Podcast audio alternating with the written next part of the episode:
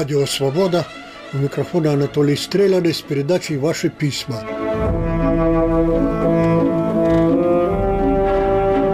Пишет человек, который давным-давно, по его признанию, разочаровался в том, что царство разума может стать хотя бы когда-нибудь в отдаленном будущем царством справедливости. Раз, мол, человечество отказалось от Всевышнего, пусть имеет, что имеет. Читаю. Кого обирают наши прокуроры, судьи, полицаи? Тех, кто не имеет связей, но с кого можно что-то содрать. А если видят, что у вас есть высокие покровители, то и на ваше явное преступление закроют глаза. Но почему вы, Анатолий Иванович, вместе с вашими слушателями-читателями считаете, что должно быть иначе? Современный человек просто вычисляет, если вычисляет, что ему будет, если он совершит преступление или какую-нибудь гадость, будут ли его бить в участке, издеваться в камерах, надолго ли отправят за колючую проволоку. Понимаете? Он прикидывает последствия, если только прикидывает умом и только умом. Совесть его тут не принимает участия, поскольку отсутствует. Нет веры, нет и совести. Справедливости в такой жизни не больше, чем в болоте среди его обитателей. Кто сильнее, здоровее, ядовитее, ловчее, тот и благоденствует. Так и должно быть в царстве разума. Закон есть, но это закон болота, закон джунглей. С этим письмом сопоставлю следующее, оно, как и предыдущее из Подмосковья. Сижу у камина, пишу вам, вспоминаю осень, последнюю генеральную уборку на даче. Я с нею припозднилась. Дом покрашен, все прибрано. На дачах почти никого нет. Узбеки вынужденно отдыхают. Их тут много и не становится меньше. Как-то давно среди наших дачников не слышала таких слов, как «чурка» или «маджахет». Кому-то надоело так выражаться, кто-то, наверное, вспомнил, что сам тоже человек. Такое впечатление, что они все, Узбекистан, Таджикистан, сюда хотят. В один голос говорят, это я слышу своими ушами, в России у вас закон – в России закон любят. Здесь свои права можно получить и можно защитить. У нас нет. У нас делать нечего. Надежд на уважение прав нет никаких. Но и зарабатывают, я бы сказала, более чем хорошо. За тысячу рублей в день никого не найдешь. Мы их избаловали, потому что у нас пока есть чем платить. Дерево спилил тысяча две. Мой друг Мумин за 12 лет всех своих детей, остающихся в Таджикистане, вырастил и поженил, а это 5-7 тысяч долларов свадьба. Так там положено жену там содержит, и миллион скопил на дом, который я сейчас помогаю ему купить здесь, в Подмосковье. Правда, сам пока без зубов ходит. На родине тоже построил дом на старость. Работает с утра до вечера, а бабушкам-пенсионеркам просто так помогает, кому грядку вскопать, крышу подправить. Довольно хорошо знает русский язык, пишет на нем, правда, не лучше русского чиновника, а разговорную речь с нашими юмором понимает, пожалуй, лучше. Мумин во время войны переселился с семьей в Таджикистан. Теперь я, говорит, везде чужой. В Таджикистане, потому что узбек, в Узбекистане, потому что перебрался в Таджикистан, в России, потому что мигрант. Помогаю ему купить здесь дом не только потому, что он отблагодарит работой, но и потому, что мне это в радость. Пишет эта добрая, умная и практичная русская женщина. Думаю, вы согласитесь с такой моей оценкой. Автору предыдущего письма «Русская жизнь» и не только русская видится как сплошное беззаконие, а вот узбеку Мумину и его товарищам она кажется чуть ли не торжеством законности.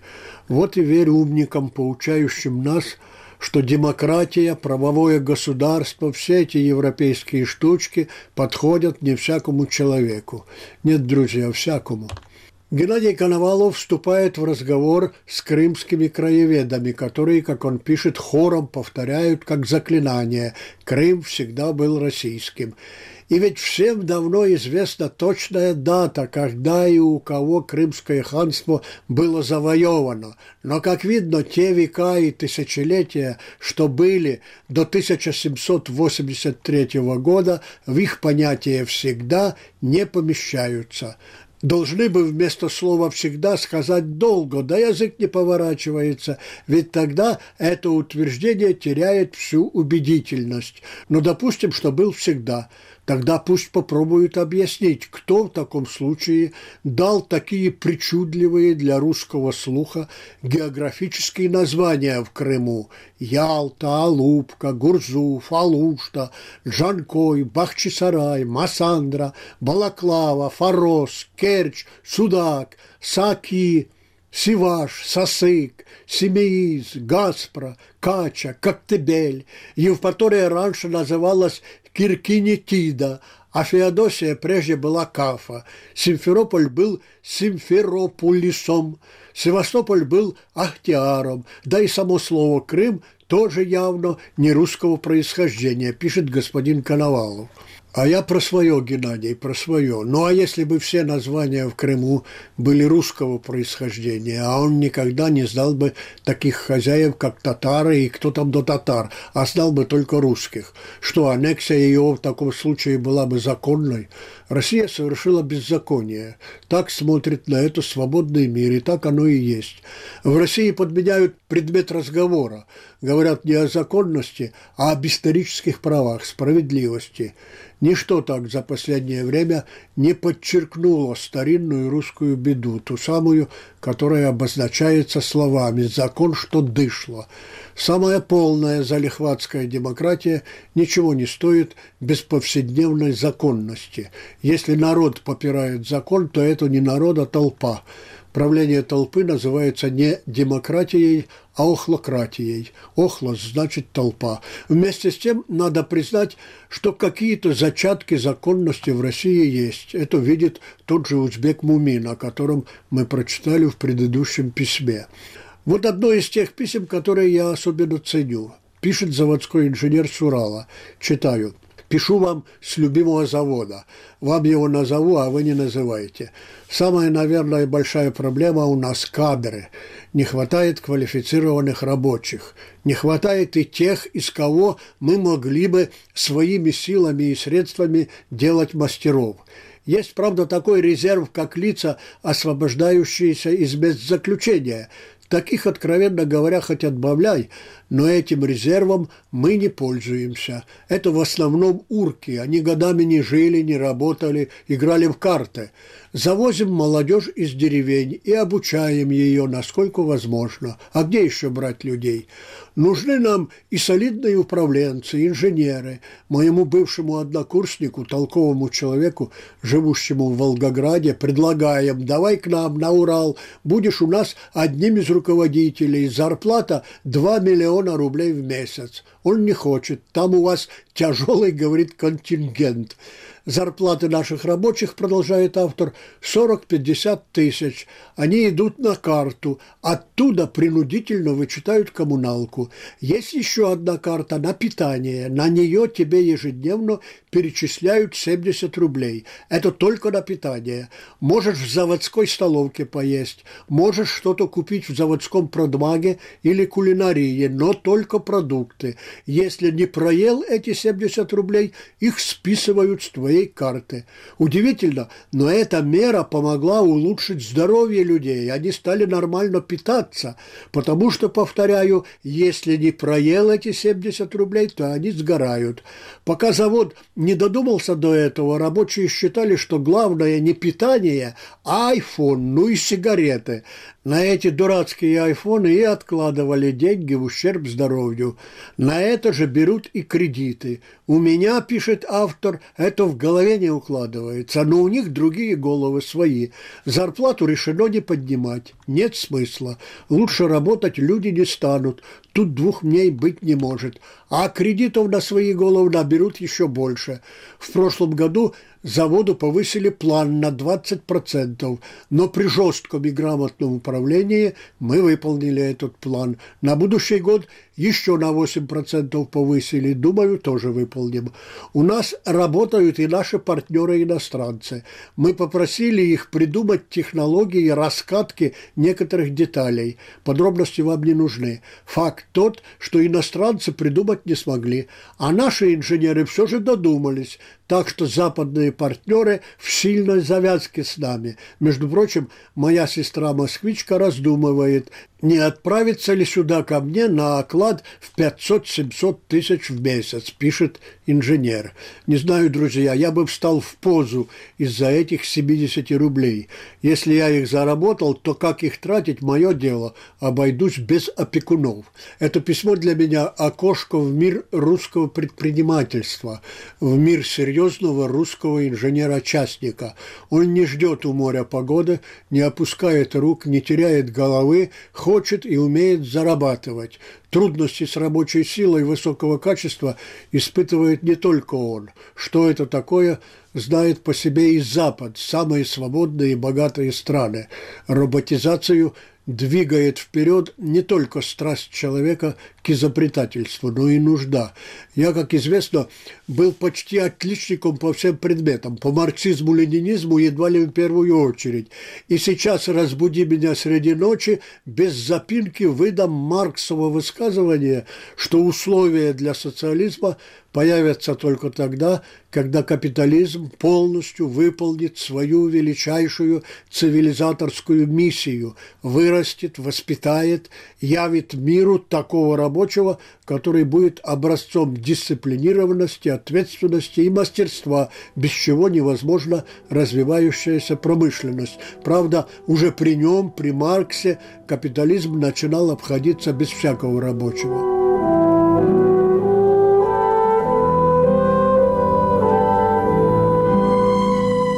Радио «Свобода». У микрофона Анатолий Стреляный с передачей «Ваши письма».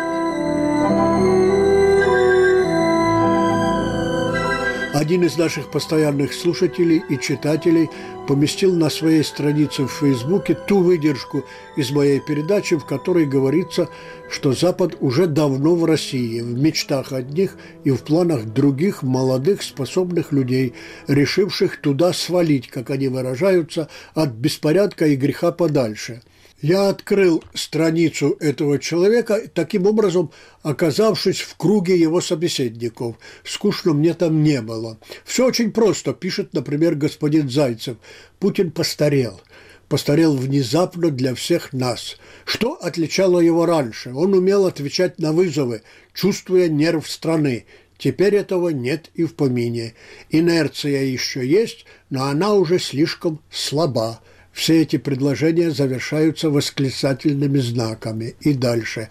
Остается только чиновничья братья, слившаяся в экстазе с финансовыми потоками, госкорпорации, превращающие население в компост для своего благополучия и нелепая политическая подпорка в виде единой России. Смутное время грядет, смутное. Это пишет недавний поклонник Путина. Таких в России уже целая партия, можно смело сказать, партия общенародная, но высказываются от ее имени пока в основном люди с образованием. Запад для них враг, Украина врагиня, а Путин – друг, пришедший в негодность – безволие ставит ему диагноз один из глашатаев этой партии, диагноз ему и всем его кадрам сверху донизу. Начальственное безволие, продолжает он, это в России всегда безволие ума, которое есть порождение глубинной уверенности в том, что всегда так было и всегда так будет.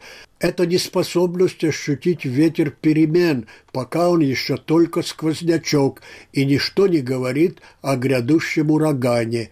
И силы как бы есть, и люди вокруг как бы есть, и поддержка как бы есть, все как бы есть, но не поднимается рука, не решается мозг, не двигается тело, не слушается душа, безволие – это доведенный почти до абсурда комфорт повседневности. Люди, так пишущие, сравнивают путинское безволие со старческой вялостью тех высших советских деятелей, которые в свое время не окоротили самого молодого среди них, Горбачева, позволили, мол, ему и всем злым силам планеты покончить с социализмом и развалить Советский Союз.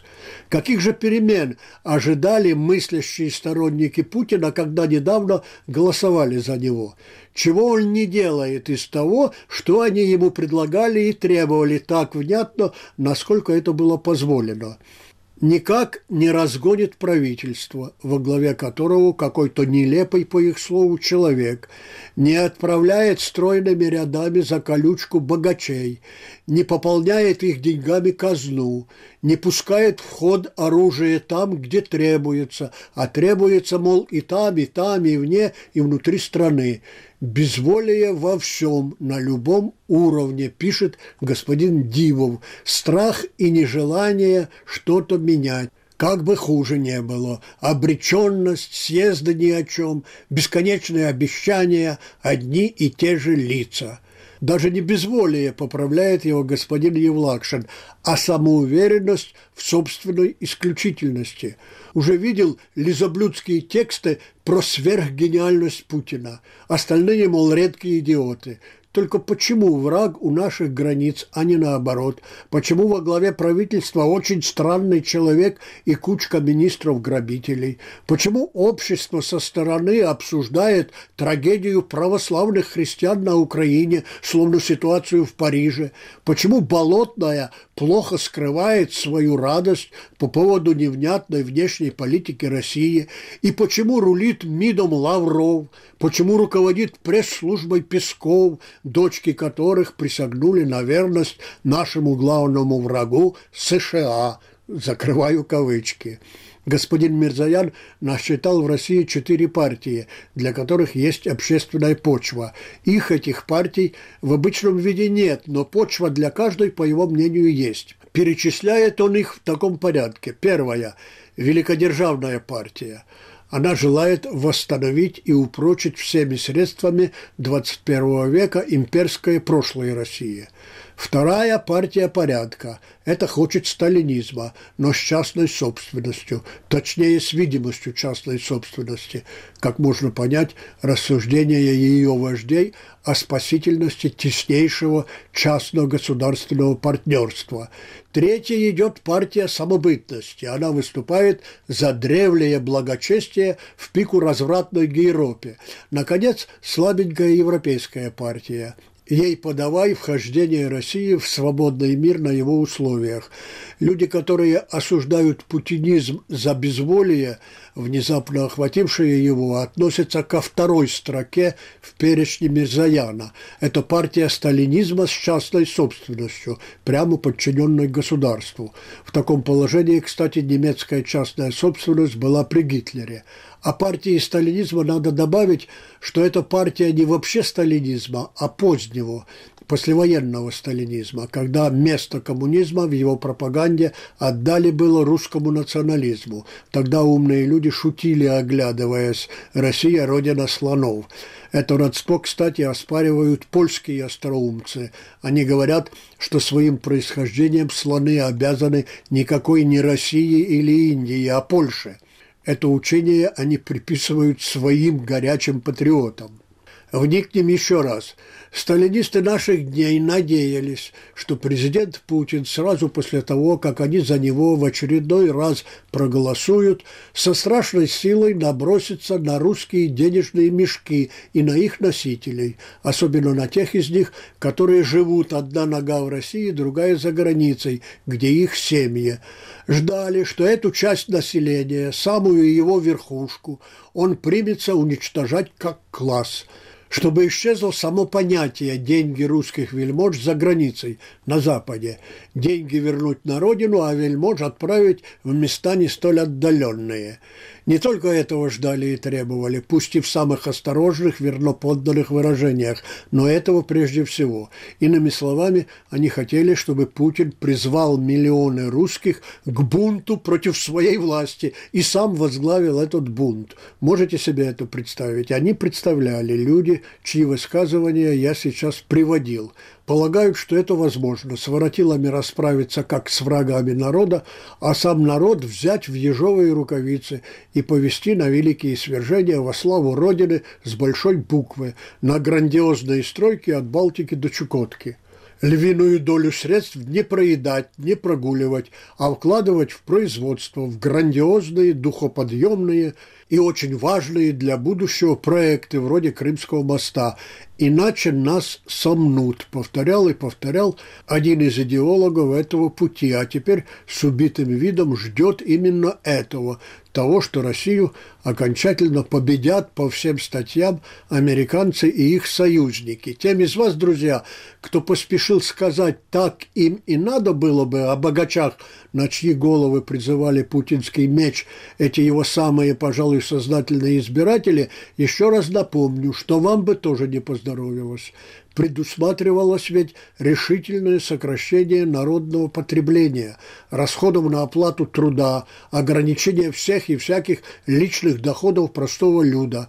Вас бы принялись учить жить не для себя, а для России, думать не о семейных доходах, а о благе Отечества. Пишет господин Зварич. Слушаю я воспоминания друзей и приятелей о бывшей стране нашего проживания и диву даюсь. У каждого из них была, оказывается, своя советская родина. Не живи я в ней же, то не знал бы, кому верить. Вот говорит человек, занимавший не последнюю должность в Министерстве тяжелой промышленности, в знаменитом Минтяжмаше. Знаешь, за что я не любил СССР? За вранье. Вот вещали «дружба народов», «дружба народов». Приезжаешь в Союзную Республику, бог мой, да какая дружба. Вот эстонец, а вот грузин, который прибыл от московской власти поучать его. Какая могла быть дружба? Тебе известно выражение «национальные кадры», «нацкадры». Ты знаешь, как это слово произносили русские между собой? И думаешь, нацкадры ничего не слышали, не знали? И тут же ни с того ни с сего этот мой тяжмашевец заявляет, но Крым наш, пора всем успокоиться, точка. Знаю точно, телевизор не смотрит за неимением этой адской машины в его доме. Этим Крым нашим, Анатолий Иванович, нас как с воздуха опыляют. Просто бактериологическое оружие, от которого народ дуреет. В Крым мой друг точно не поедет, живет на пенсию, на которую не покатаешься, дети не помогают. Зачем ему Крым? Как и остальным таким, мне неведомо, пишет господин Зварич. В заключение своего письма он поздравляет меня со 101-й годовщиной Великого Октября и просит хоть что-то сказать о том, почему этот октябрь оказался таки действительно великим и так долго продержался, и есть ли что-то злободневное в этой дате. Спасибо за письмо, Сергей Николаевич. Таким, как я, все, что написал Ленин, было положено знать на зубок. Я и знал, ничего не забыл до сих пор. Пару минут назад говорил об этом. В сознание врезалось и с годами проникает все глубже одно – массы в сто раз радикальнее нас, большевиков. Это о жажде простого люда все отнять и поделить. Так он высказался задолго, за целых полгода до своего прихода к власти. Сегодня лучше, чем вчера, понимаешь, что кровавые народные беззакония еще до появления вождя охватившие империю от Петрограда до самых до окраин, не могли быть пресечены никем, даже таким, как он. Почему же они были все-таки в конце концов пресечены? Или пресеклись сами собою? Очень успешным оказался красный террор. Ленин очень вдумчиво отнесся к опыту Великой Французской революции.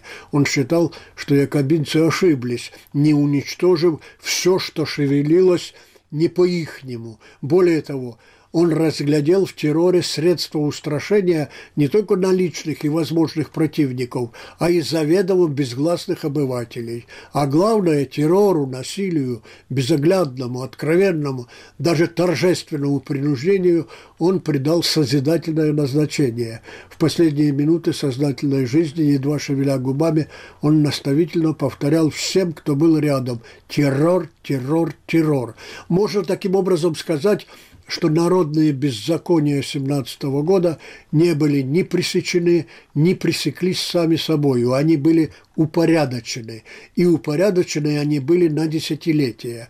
Без такого замаха овладеть ими было бы невозможно. Точнее, замах был на одно десятилетие, и именно столько отводилось на устройство коммунизма.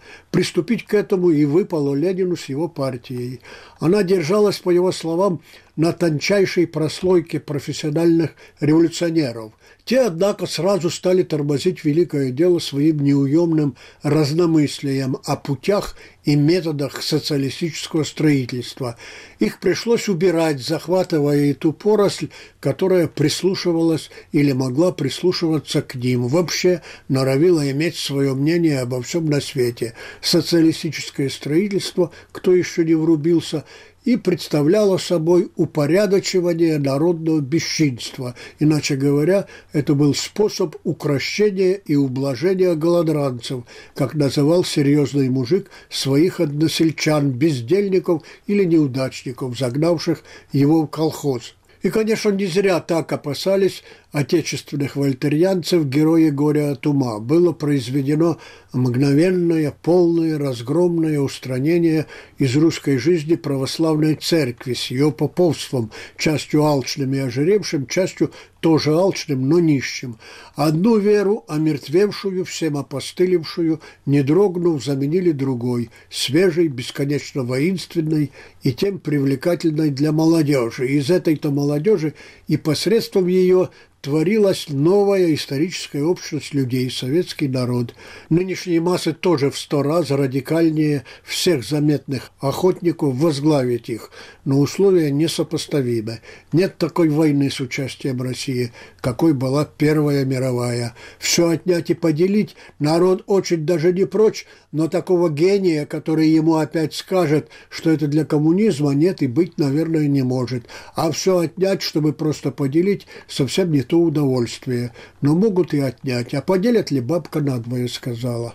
Анатолий Коневец отдает мне должное за один мой хорошо известный нашим слушателям совет.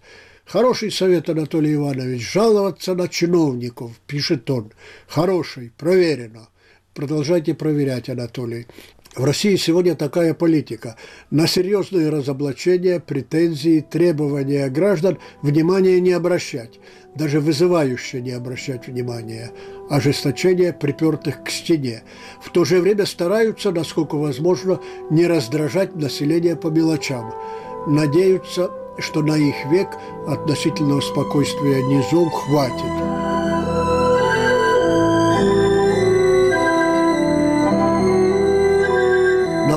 Радио «Свобода» закончилась передача «Ваши письма».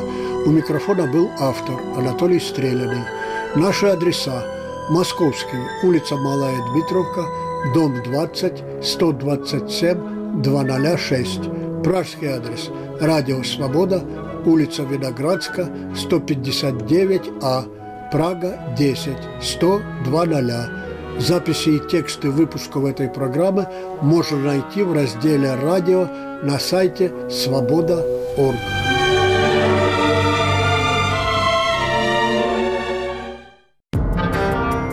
Радио «Свобода». Фактограф. В этом проекте самые разные официальные оценки и прогнозы о том, что и как меняется в России, сводятся с фактами из доступной статистики и открытых источников.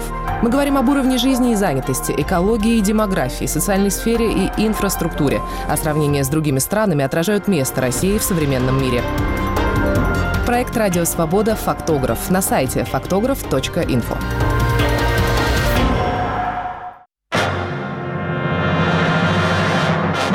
Главный редактор телеканала «Арти» Маргарита Симонян жалуется президенту России. В России работает огромное количество американских и других СМИ, в том числе на русском языке.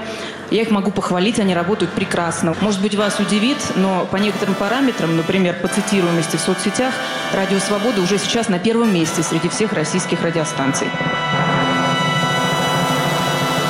Цитируй свободу. Свое время, если мне не изменяет память, вы работали на радио «Свобода». Был такой грех. Вот вы там работали. А теперь вы возглавляете общенациональный канал российского телевидения. Разве это не признак либерализма?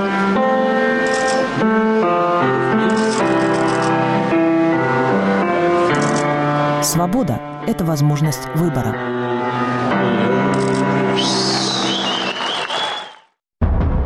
Культурный дневник Дмитрия Волчика. Я мечтаю о том, чтобы моя мастерская была пустой, белоснежно чистой. Разговор о книгах, фильмах, искусстве и политике. Малевич в свое время сказал, что супрематизм – это основа изобразительного. Сразу после новостей –